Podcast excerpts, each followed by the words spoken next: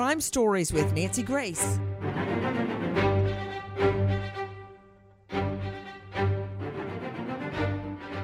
It seems like just yesterday we got the news that a beautiful young girl, 22 year old Gabrielle Gabby Petito's body was found out in a dispersed camping area far, far away from home. But where was her boyfriend? The fiance that she traveled across the country with, vlogging, video blogging the whole way about the van life. If you haven't looked at those vlogs, they're incredible. She's really talented. Wow. He comes home in her van with all of her stuff using her credit cards, but no Gabby. In the last days, a stunning development in the case of Gabby Petito, missing, then discovered murdered. Her family has now sued the family of so called fiance Brian Laundrie, saying they aided and abetted him while hiding the evidence from Gabby's parents as they desperately tried to find their daughter. I mean, when I go pick up the twins at school, when they start being 5, 10, 15 minutes late, I get out of the car and I go looking for them. Uh, children have disappeared on school playgrounds and school areas. Can you imagine what Gabby Petito's parents went through as they called and they called and they texted and they emailed Laundrie's parents? And then they find out the worst Laundrie's home. Gabby's van is parked in the driveway, but no Gabby, how do you think they felt when they find out the Laundries take Brian Laundrie on a camping trip? They go camping and they what? Sit around the campfire and have s'mores? But no, Gabby. Nobody said, "Hey, where's Gabby?" Can you imagine that feeling in their gut, in their mind, in their heart when her cell phone goes straight to voicemail? every single time and they know, but yet they don't know? I don't even want to think about it. I'm Nancy Grace. This is Crime Stories. Thank you for being with us here at Fox Nation and SiriusXM 111. You know, I used to tell that to juries all the years I tried felony cases. You can't turn away. You cannot turn away from the truth. It is our duty to look at the truth and determine what is just. Joining me an all star panel to make sense of what we know right now. But first, I want you to listen to our cut one from ABC 7. Two heartbroken families now taking the battle to court. More than six months after the murder of Gabby Petito, her parents, Joseph Petito and Nicole Schmidt, are now suing Brian Laundrie's family. The civil lawsuit filed in Florida on Thursday alleges Brian's parents, Christopher and Roberta Laundrie, knew their son had murdered Gabby on or around August 28th of last year. Petito and her fiance left New York early July in a van to travel the country. After several weeks of visiting national parks, Brian returned to Florida in the van without Gabby. When he refused to cooperate with authorities, suspicion turned to him, and then he went missing. His remains were found weeks later. Think about it. We believe Gabby was killed August 28. Her body was not found until September 19.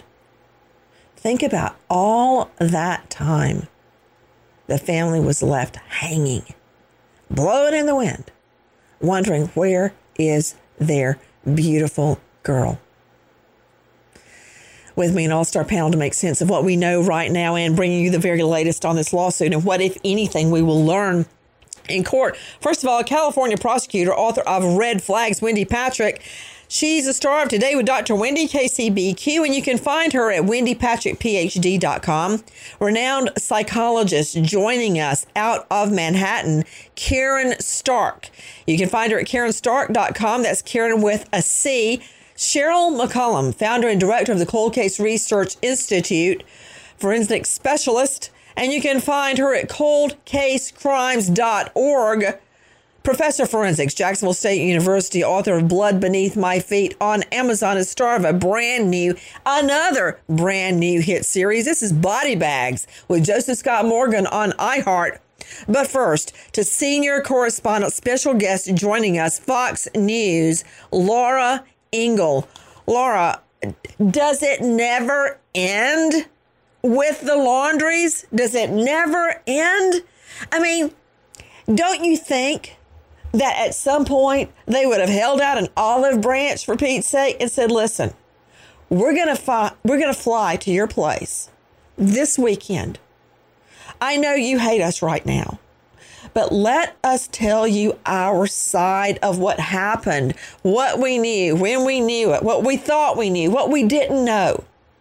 To set your heart at rest, can they not do that? And if not, why not, Laura Ingle? You know what? It's been months later. Hi, Nancy. You know, we knew that this was coming. We knew that the family members of Gabby Petito, the parents, uh, the two sets were going to be filing a lawsuit. And last week, uh, it was finally put down in black and white. It is a civil lawsuit filed against uh, Chris and Roberta Laundrie. Um, and while there is not a ton of evidence listed in the civil lawsuit, about what they knew and when they knew it in terms of just the detail. They do lay out the dates uh, that it is believed that on or about August 28th, Brian Laundrie advised his parents that he had murdered Gabrielle Petito. And on that same date, Chris Laundrie and Roberta Laundrie spoke with their attorney, Steve Bertolino, and sent him a retainer just a few days later, September second. And when you go through this lawsuit, you're right, Nancy. You you think about, you're reminded of the dates, of the timing, of the pacing, of when the couple was last seen out west, when Brian Laundrie returned to Florida in Gabby's van without her, and then that radio silence that broke everyone's heart as everyone stood outside of the Laundrie's home saying, Where is Gabby? Do you know something? Well, this lawsuit you know, states in black and white, the civil lawsuit asking for damages that they knew and that they did not share that information. And we remember I was at the press conference for Gabby Petito's parents when uh, Rick Stafford came out and, and read a statement saying, we beg you to tell us as a parent, how could you let us go through this pain and not help us?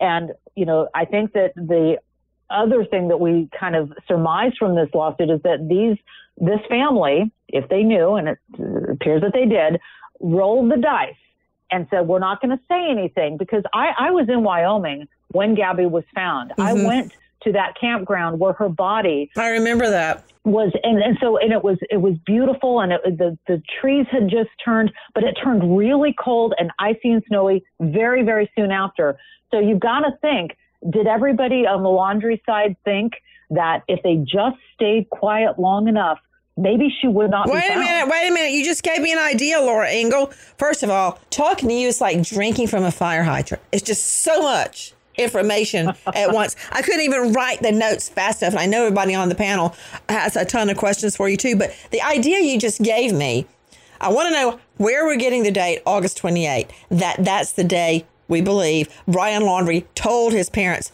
I murdered Gabby. And I can guarantee you, technical legal term, that that's not what he said. He didn't say, right. I beat her, I bludgeoned her head, then I strangled her until she died. No, no, no. He probably made up some right. BS about, oh, she said this and then she hit me and I hit her back and oh, she fell and hit her head on a rock and died. It's right. going to be some total cockamamie crap like that. Okay. But well, you told me August 28th, and I'm assuming we're dividing what? It's on page three of the, it's on page three. I was about to say, I'm assuming you're dividing that from the document, but you gave me an idea.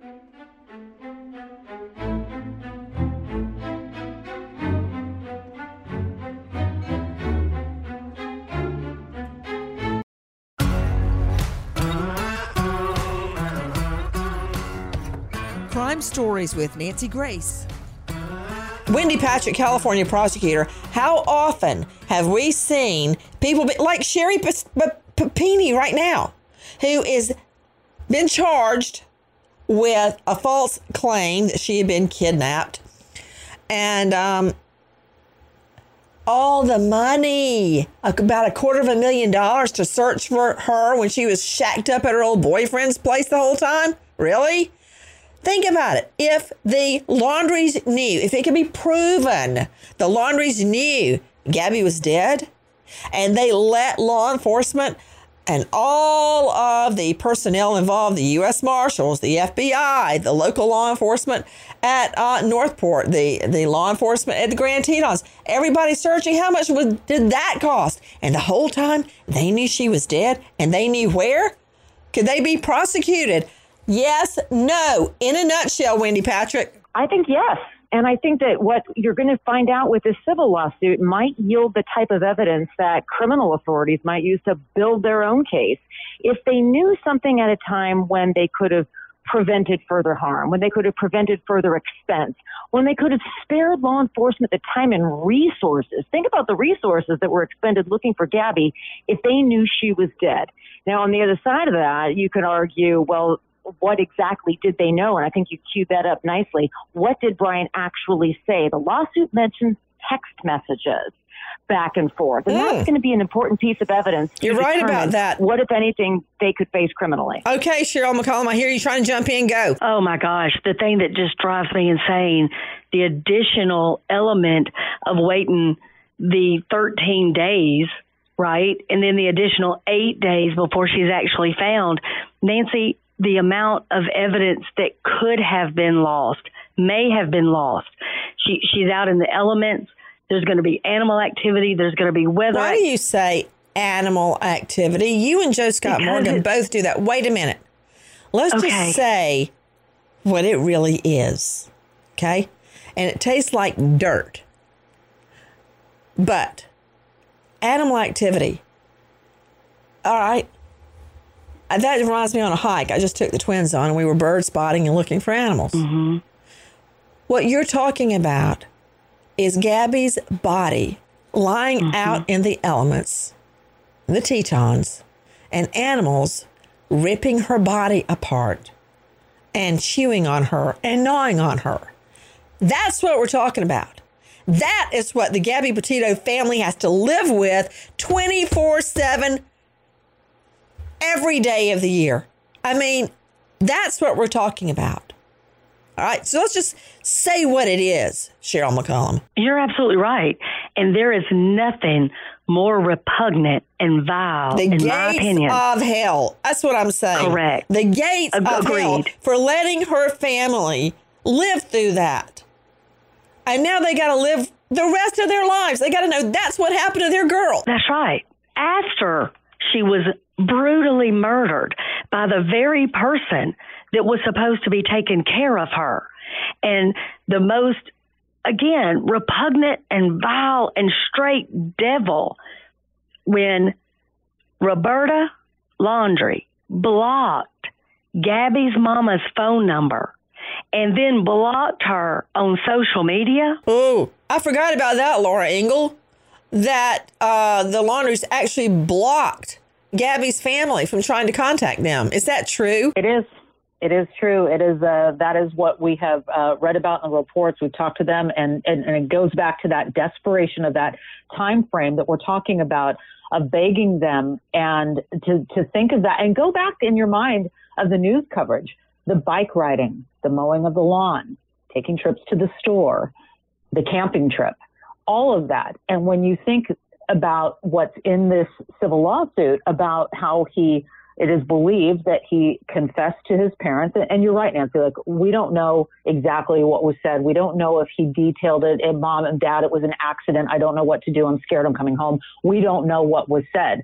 But what we may learn eventually is if this does go to a trial and we do get some depositions and we do see the phone records that have not been made public yet, if we do learn exact the exact times of when Brian was talking to his parents.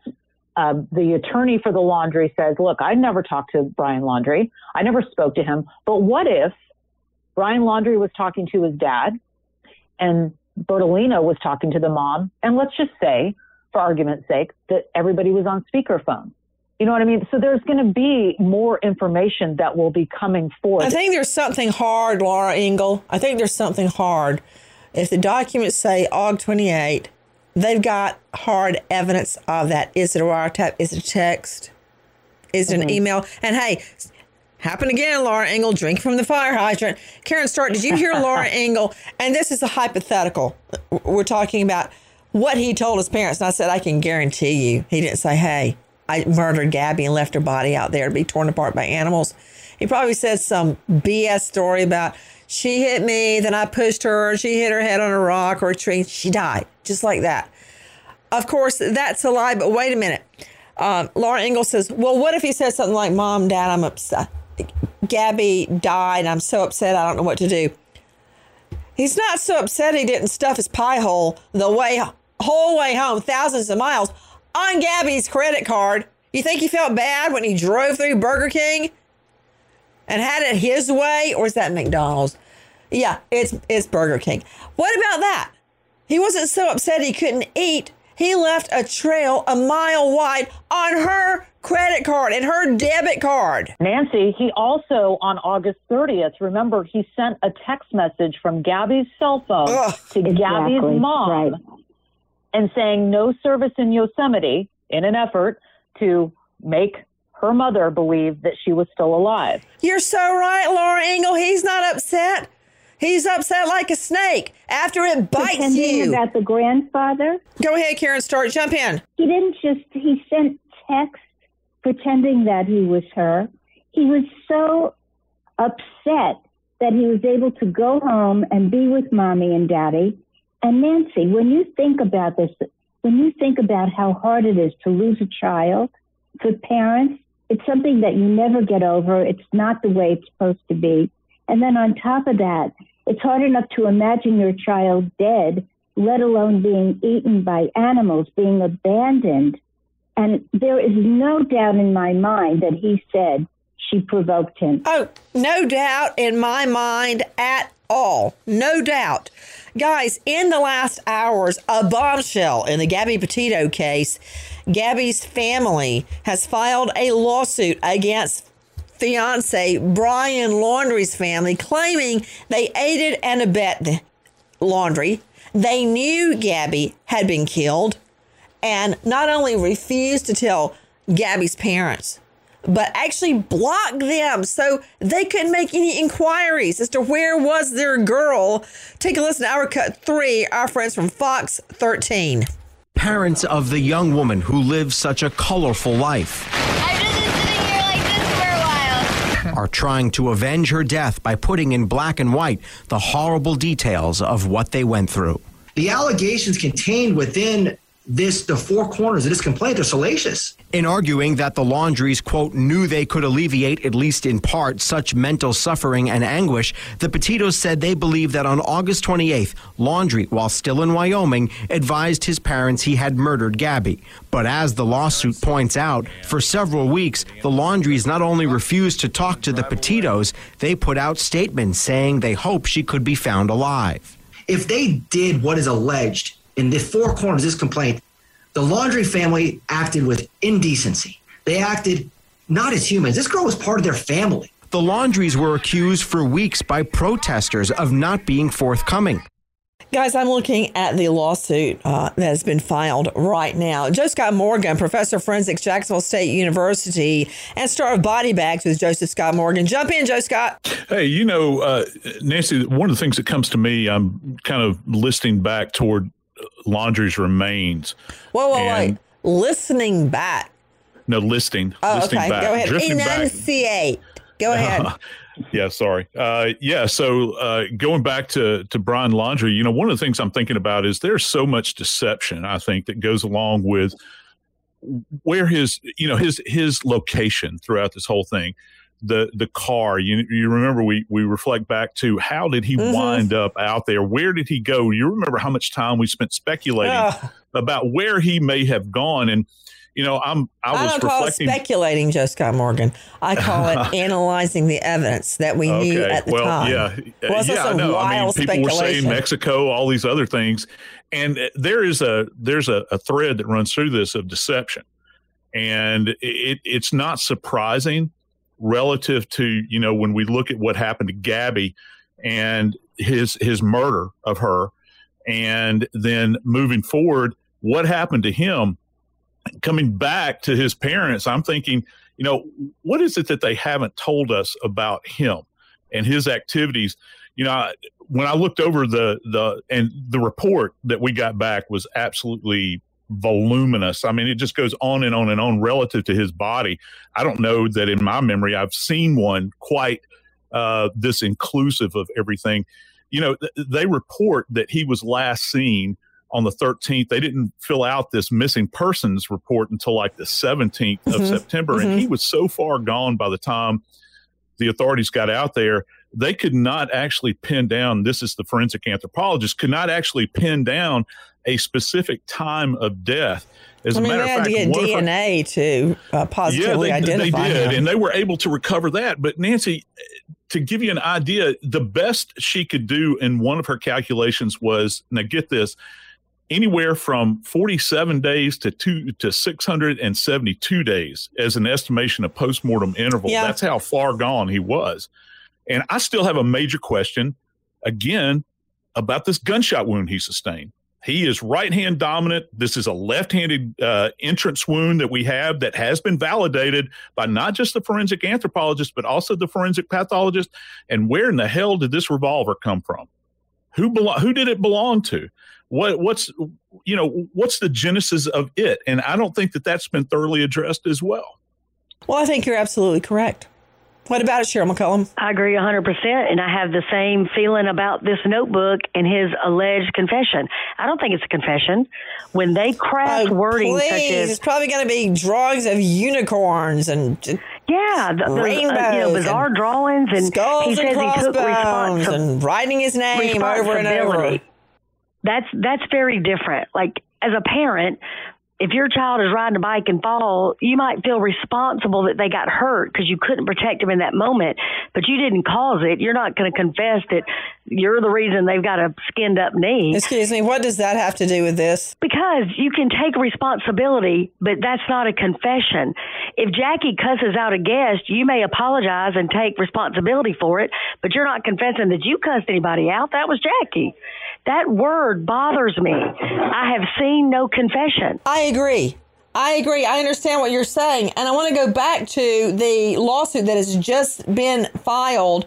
Did you see to Laura Ingalls, special guest joining us, Fox News correspondent, senior correspondent, Laura, and specifically in paragraph 31 in civil lawsuits, mm-hmm. various courses of action sometimes can take several sentences to explain. And typically, each paragraph, it can be one sentence, it can be five sentences, is numbered. This is number 31. Do you see that? Do you see what that says about Christopher and Roberta Laundrie's behavior? Explain. You know, they say, and to go back a page, and the, the number Shocking, 31 is atrocious. It's utterly intolerable. But but let me let me tee this up because if you go back one page in item 25, yep. they write on September 14th, with full knowledge that Gabrielle Petito had been murdered by their son, the laundry lawyer put out a statement saying, It is our understanding that a search has been organized for Ms. Petito in or near Grand Teton National Park in Wyoming. On behalf of the laundry family, it is our hope that the search for Ms. Petito is successful and that Ms. Petito is reunited with her family. That's September 14th. And as you go down to, to fast forwarding to knowing what happened, they write in the lawsuit, Christopher Laundrie and Roberta Laundrie exhibited extreme and outrageous conduct which constitutes behavior under the circumstances which goes beyond all possible bounds of decency and is regarded as shocking, atrocious, and utterly intolerable in a civilized community. Who could blame them?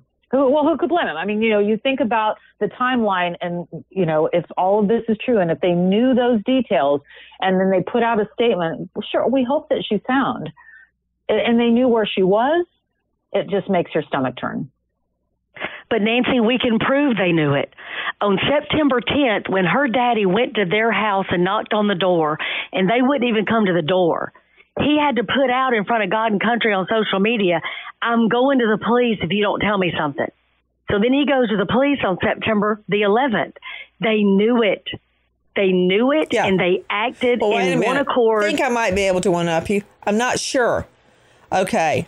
Put this in your pipe and smoke it, Cheryl McCollum. You ready? I'm ready. On that day, August 28, that's the day Christopher and Roberta Laundrie speak with attorney Steve Bertolino. Suddenly, Absolutely. that's the hmm. day they go, whoa, whoa, what? We need a criminal lawyer. And then they follow up about two days later with a retainer. That's right. Now, as I always say, there is no coincidence in criminal law. So, Wendy Patrick, what about it? California prosecutor, that's the day they decide they need a high power criminal defense attorney who, P.S., great criminal defense attorneys are usually not seen or heard outside the courtroom. They don't want to be stars in their own right on TV or this or that. Have you ever noticed that, Wendy Patrick? That's true. And it's also true that uh, in this case, the fact that they spoke on August 28th is going to be so important for the timeline because guess what? Two days later, on August 30th, is when Laundrie apparently sent an additional text from Petito's phone to Schmidt saying there was no service in Yosemite Park in an effort to deceiving her to believe Gabby was still alive. So that's after the 28th when the lawyer is hired. And so when you look at what would fuel this lawsuit, that's a huge point. Well, what really just is just think about it, Laura Ingle. Think about it. So he gets home. They know Gabby's dead, and they go for a camp out. The family Right. goes on a little trip and camps out. They sit around the campfire. They grill out. They eat. Other people at the campground. Remember, it's DeSoto campgrounds. See them. Yeah. What? I was I was talking about this this morning about the uh, you know about Brian being seen walking walking around. Um, we know that the sister was there. Now, did they go camping to try and kind of come together as a family and say, what are we going to do? But it doesn't look like it from the pictures and from the stories that we've heard uh, from people who saw them there. It looked like they were genuinely Can I tell you going something, Laura Ingle? camp. and I bring this up only when I'm projecting, but Laura, I remember when my fiance was murdered.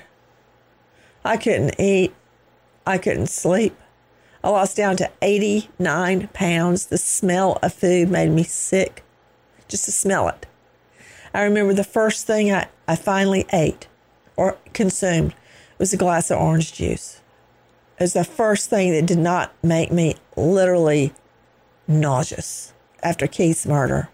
So, how in the H E double L is this family knowing that Gabby is dead and being torn apart by animals out in the rain, lying there on the dirt?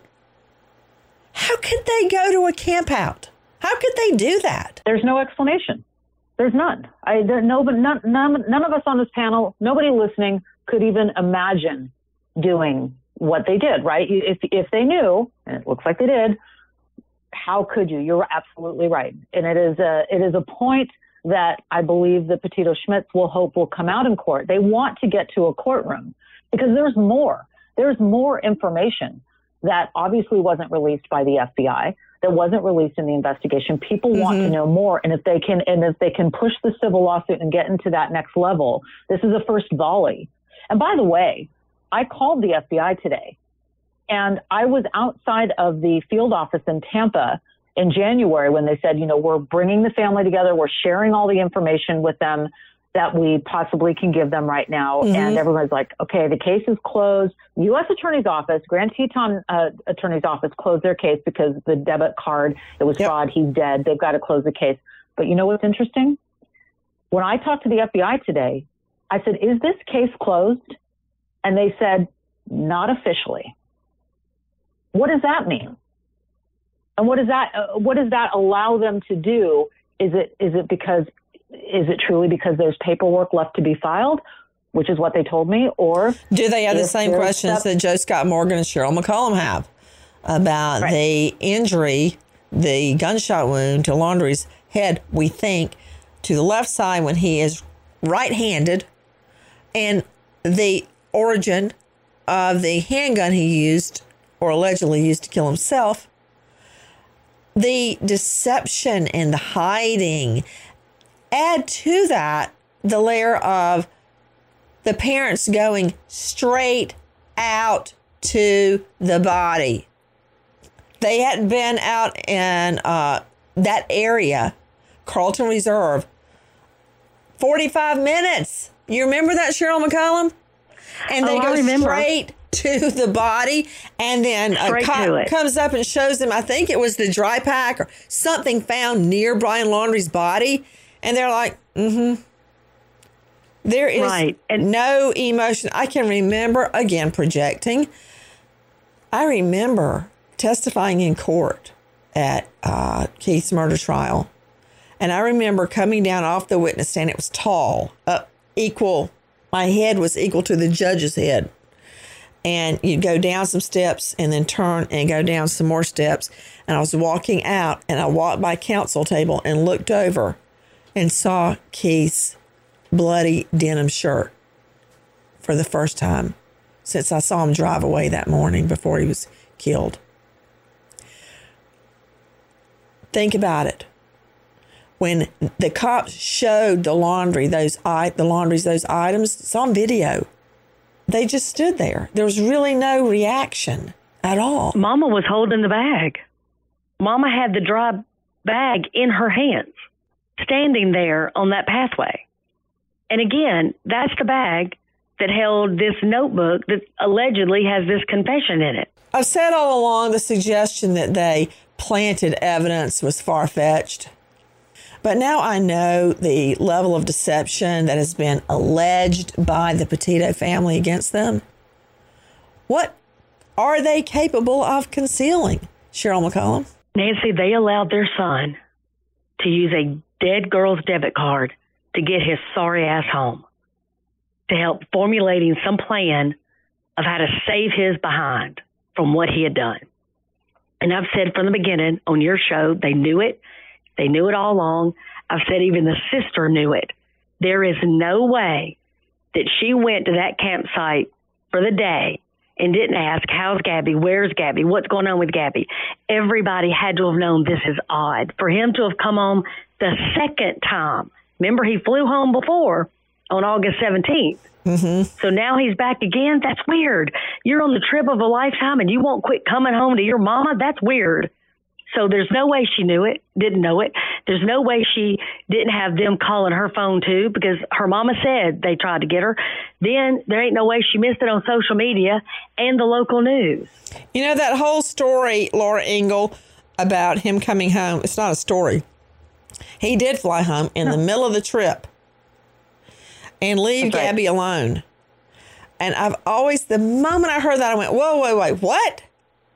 And I believe Right. I was speaking to one of Gabby's family members. I said, is that true? And they would not confirm it or deny it. And, they, and their answer was they were told by police not to discuss it, which means it's true or something like it is true. I think he went home to he went home to he flew home and and what's so weird about it is that they were tied on not tied on money but they were watching their pennies right they were really conscious of their money and so but they took the time to he took the time to fly home to clear out a storage unit that was the story that he was going to clear out a storage unit and then returned back, and that was to to Utah, I believe, or Salt Lake City. Um, so we're just not clear on what that was about. That's still unknown, and hopefully will be known if this can get into a courtroom. I Hey, wonder Nancy what was Grace, really happening there. Jump in. you're going to spend five hundred dollars on an airline ticket to shut down a hundred dollar, you know, storage room. Mm-mm. Come on now. I Come know on. that has always been way off.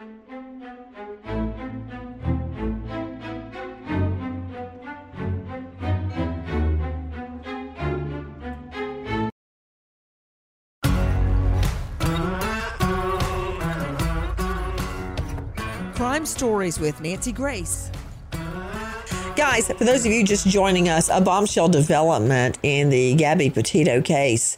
The fiance, so called fiance, Brian Laundrie, who is now known to have killed Gabby Petito, murdered her, bludgeoned her, strangled her, and left her body to decompose in the elements. Her family is now suing his family, claiming they knew for a long time that Gabby was dead and refused to tell the parents anything. In fact, thwarting law enforcement and the family as well. Take a listen to our cut for our friends at Fox 13. Police in North Port said they'd not gotten cooperation as to whether they knew anything about where Gabby was. But the Laundries did tell police Brian had not returned from the reserve where he was eventually found dead.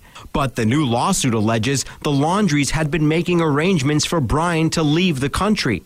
Their family attorney denied the allegations, saying the lawsuit does not change the fact that the Laundries had no obligation to speak to law enforcement or any third party, including the Petito family. This fundamental legal principle renders the Petito's claim to be baseless under the law. We have a legal system where people are punished civilly for not cooperating with criminal investigations.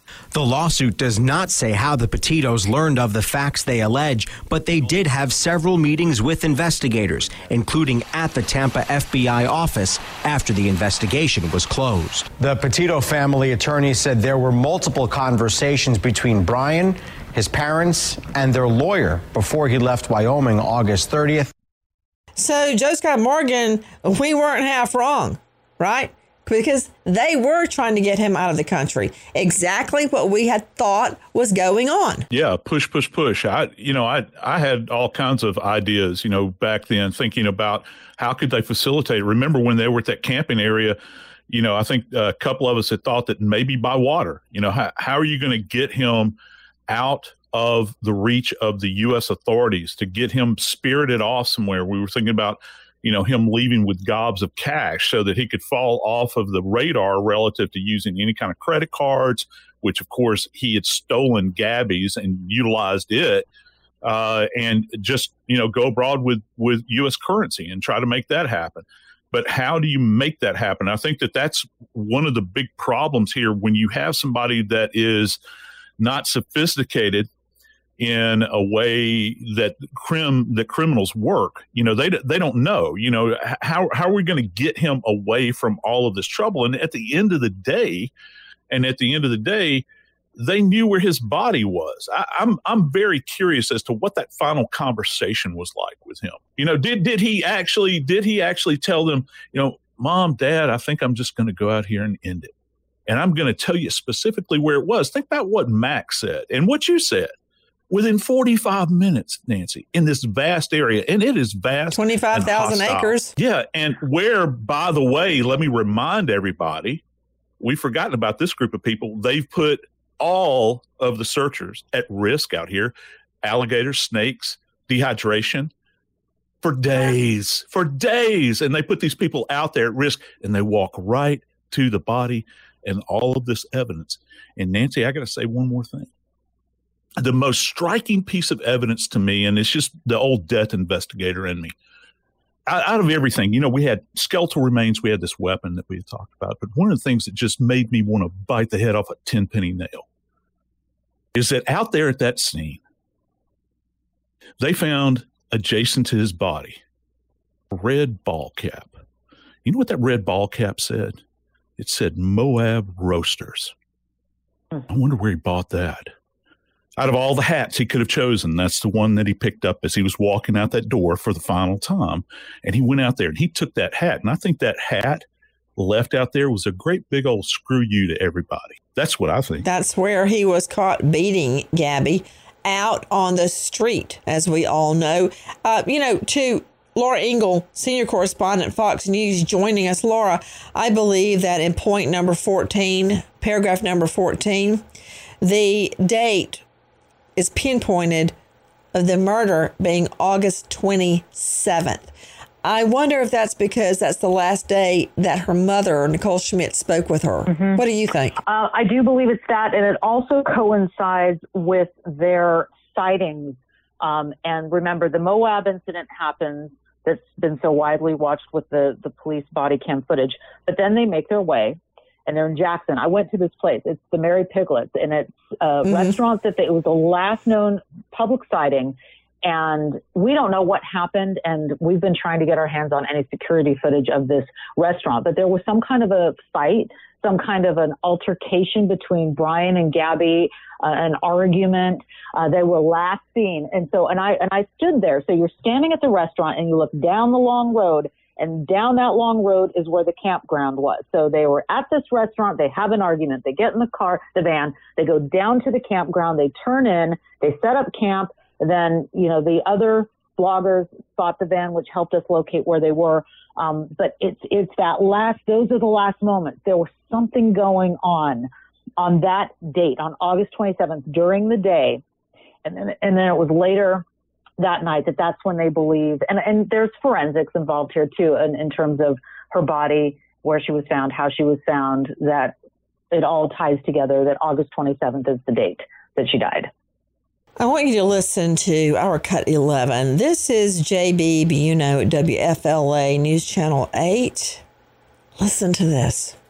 Point number 25.